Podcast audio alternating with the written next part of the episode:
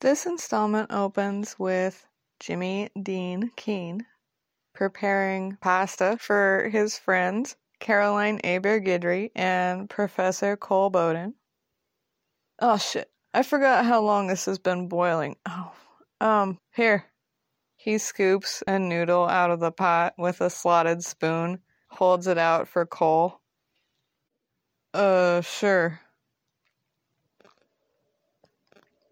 Yeah, that's really um the word. Arrivederci. Great. Jimmy turns the heat off, removes the pot of pasta from it. He's got oven mitts on that are in the shape of crawfish. He pours the pot into the pasta strainer that's in the sink to drain the water, shakes the strainer that's full of pasta, Al dente. I think that's what I meant to say. I only know that because of the pasta commercials. I did not have an Italian grandmother. I'm not gonna correct you. I think that would be kind of hypocritical coming from me. I didn't have an Italian grandma either. Cole pointedly looks at him. Jimmy already realized he said something stupid, and now he knows for sure, but he was already on the way to salvaging it. She, um, died when I was little. And my Italian mom, the first and former Mrs. Keene, wasn't really interested in becoming an Italian mom, so that whole side of the family was just like, okay, good luck. And then I figured out what I figured out from my dad. And Darla came along when I was older, so I didn't really learn a lot of Cajun cooking either. She does them um, crawfish boils, and she's fixing to get some going this spring. Oh yes, it's crawfish season. Right, so I ought to invite you guys whenever she's doing some of that shit. We can drive out to Iberia if you want. Oh, yeah, that's just what I want. Jimmy smacks him with a crawfish glove playfully. Oh, I'd appreciate that actually. I love me crawfish bow. I might go. But. Alright. Cole ironically puts his hands up in a defensive manner as though he's preparing for more blows. I know, I know. I don't really like crawfish. What? I know. I know. But I don't. Because I know, in an abstract sense, where they've been. Well, they're swamp lobsters. Yes and lobsters are the cockroaches of the sea. So, crawfish are cockroaches of the swamp. Mmm. Yeah, delicious. I love that. Plus, you have to pluck the shit vein out of them. Wh- what? Cole looks at Jimmy again. Jimmy is very clearly experiencing this information for the very first time. He looks horrified. Oh, you know what? That don't bother me none. I just been eating them with the rest of it the whole rest of the time. I mean, you gotta suck it out by the head from the first place. Jimmy doesn't entirely know what they're talking about. He looks like a deer in the headlights. Tinges of mild disgust creeping in on the edges of his expression. The conversation somehow gets even weirder because Caroline, who is working on whatever cocktail of the evening, feels emboldened to add I got a cousin always says that she glances down into her drink. Her expression is mischievous. You can tell by who eats them things whole. who eats ass.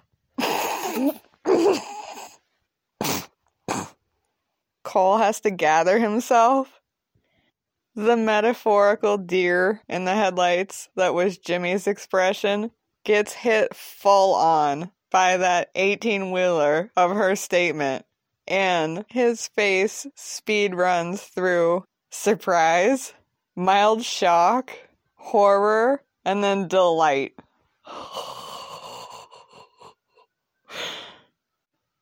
All right, this is going to make for a really great family dinner. Sitting around the table, sucking things out by the head and eating ass. I like every good family dinner. Cole just removes himself to the other room temporarily. That's amazing. Jimmy's stirring something in a bowl. I really gotta meet your family, because they sound like a good time. Well. Hmm. Yeah, about that. Jimmy walks over to the living room door to check on Cole. Hey, where'd you go? It's time to eat ass.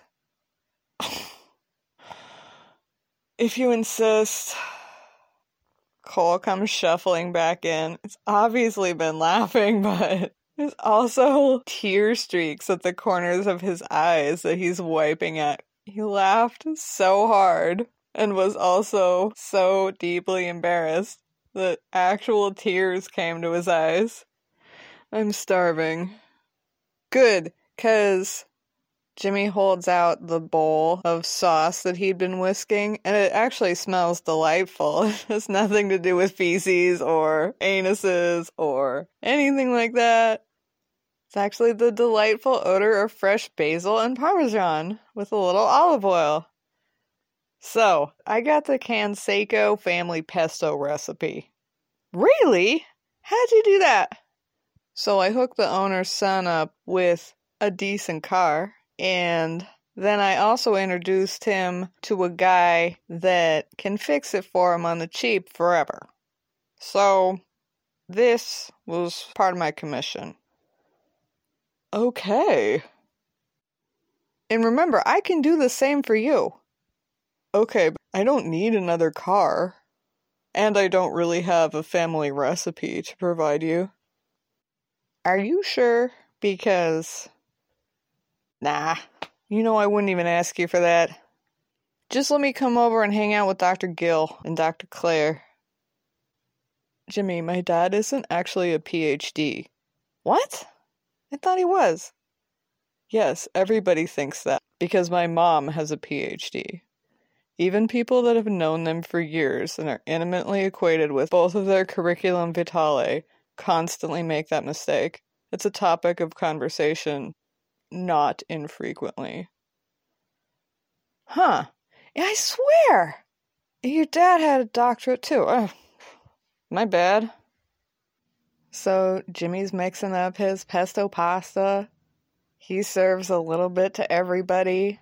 And he's also prepared some grilled sausage links.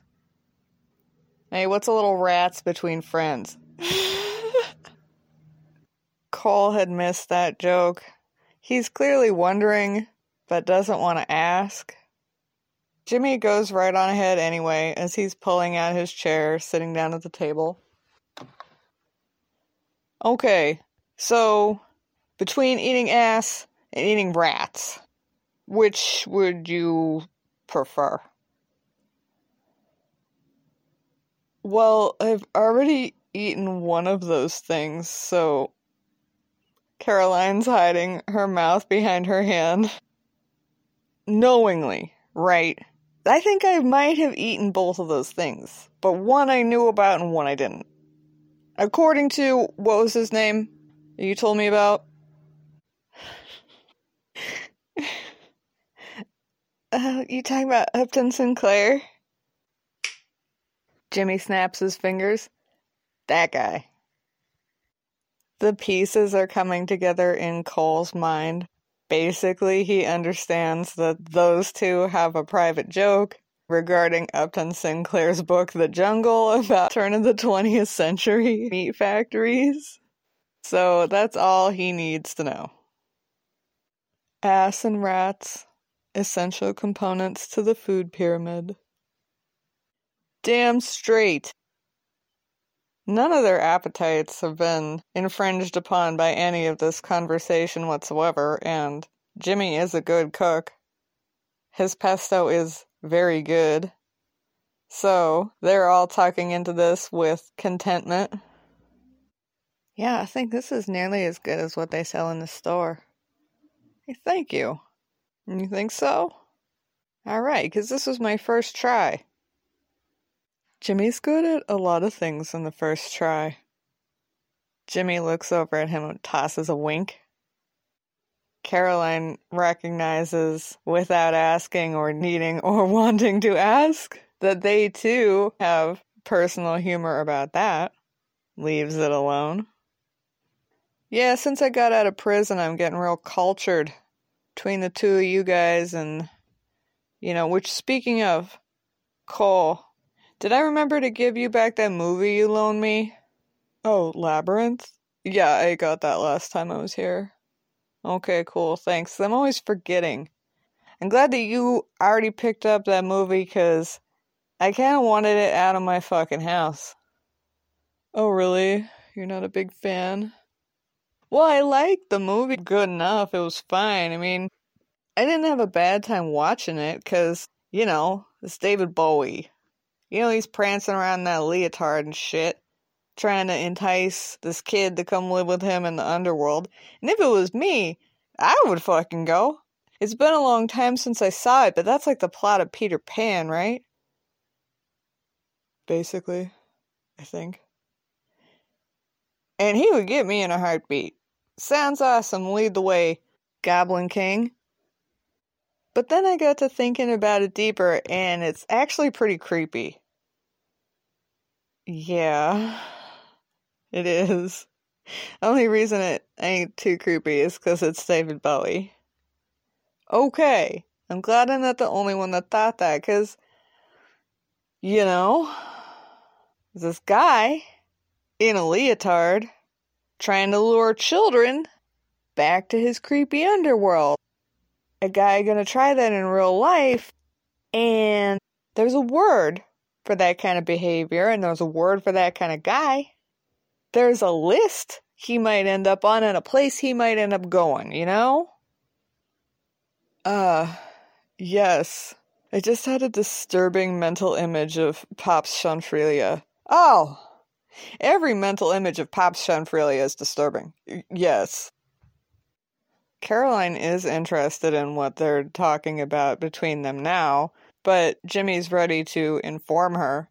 This fucking creep is in Angola right now, and that's exactly where he belongs. Oh. Yes. Should I ask? Crimes against children. Numerous crimes against children. Yeah. Oh, yeah, that's about what I thought. Now, do you know if he actually ate one or not?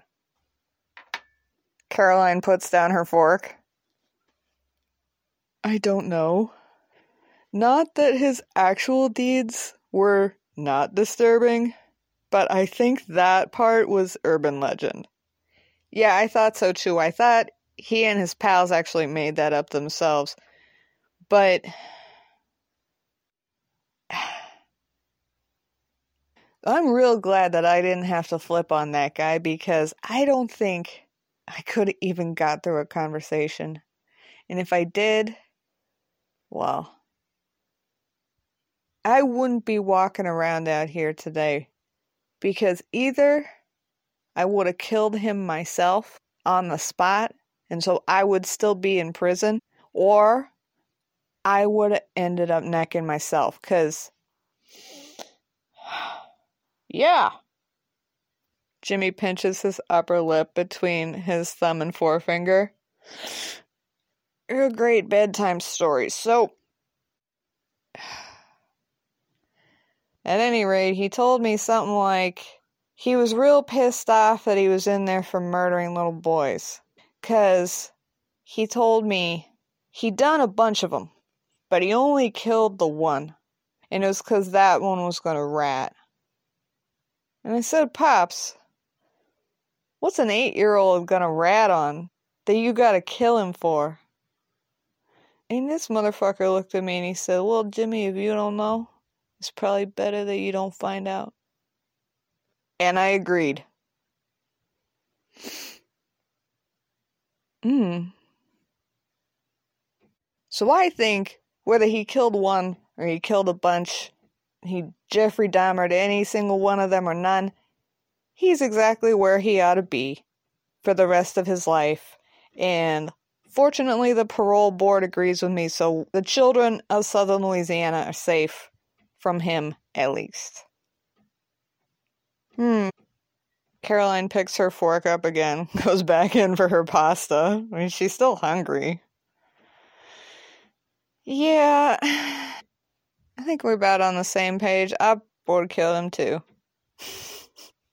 So, you think having chronic nightmares makes you crazy? Do you mean is it a symptom of mental illness or can it drive someone to mental illness? Because maybe and yes. I mean, because I had a dream that it was Labyrinth, but instead of David Bowie, in the leotard. It was Larry Hall. Oh, in a leotard? Thankfully, no.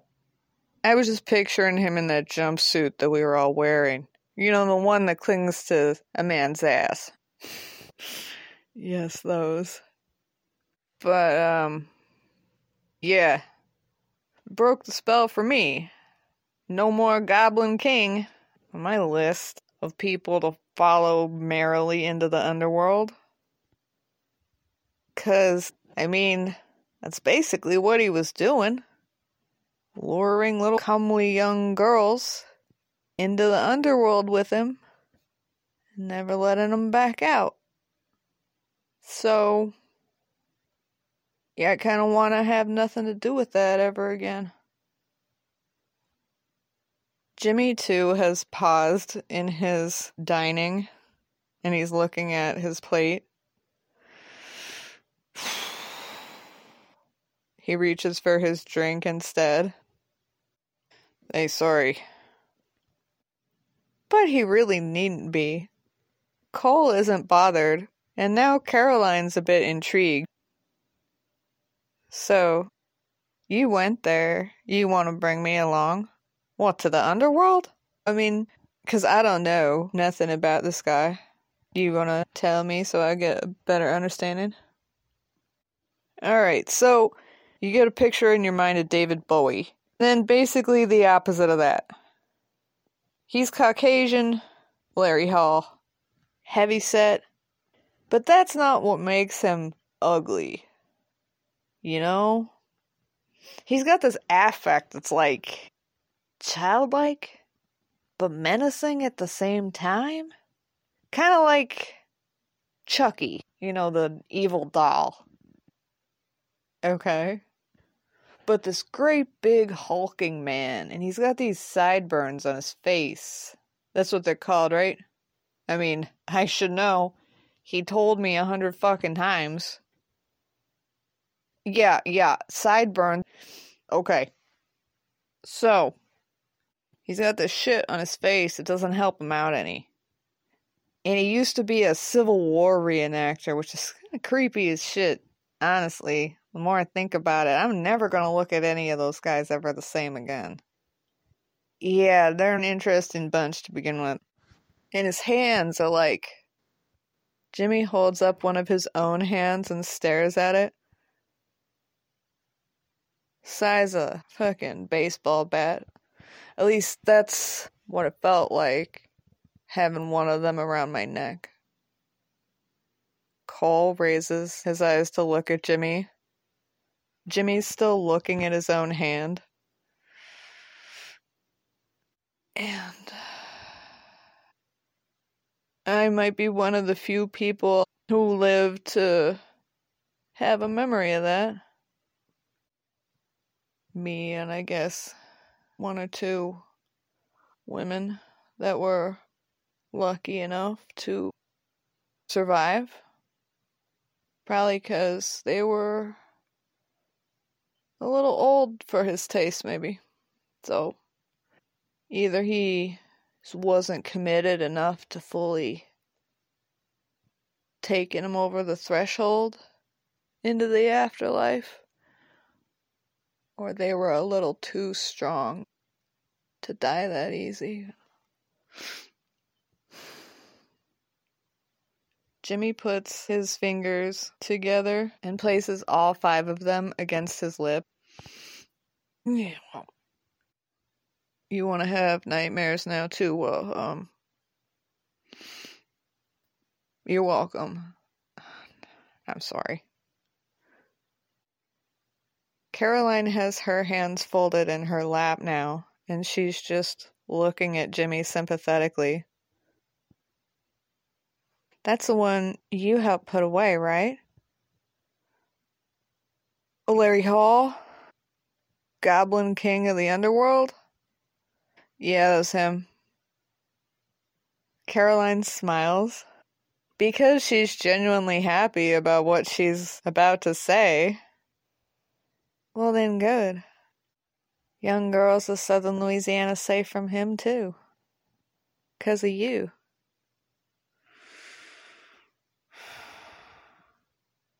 Young Girls of America, really, because he got around. But, yeah. I just wish that I'd been able to do something about it sooner.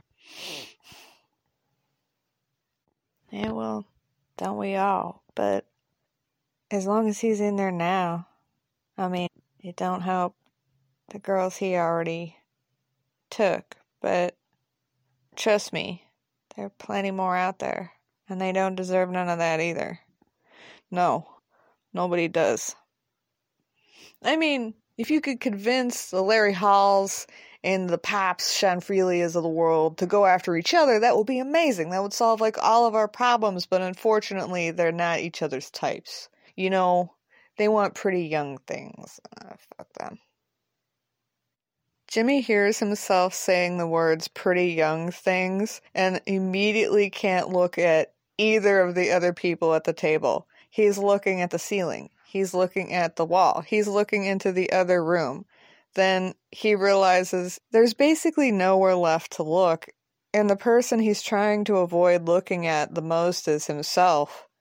So he just goes back to trying to finish his dinner Cole is watching him, not necessarily with concern, just keeping an eye. And Caroline decides that she will keep the vessel of this interaction afloat. And she's using a noodle to pick up some of the pesto that's left on her plate. She says, Well, I've been a young girl in the world. Maybe even a comely young thing, depending on who you ask. And I met a couple Goblin Kings myself. They're out there. Yeah. But I didn't have too much trouble with the movie, because, well, ain't none of the ones I met nearly as comely looking as David Bowie. and I think I understood a little bit why somebody would go with him. Probably because when you're a teenager, comely young thing, and maybe you don't know love too much. Whether because it ain't been shown you at home, or because you just young and dumb. And there's an older man that's real handsome. And he's paying you attention. He's telling you things that you don't hear, you want to hear. And especially if you also want to get out of your home, whether because you're not welcome there, because you're just bored or whatever then I can see how that might be enticing. So I get it. Why a girl might want to go. Jimmy looks at her. But not you, though. No, it wasn't my scene. Maybe if any of them had been handsome in the leotard and all. I don't know. Probably still not.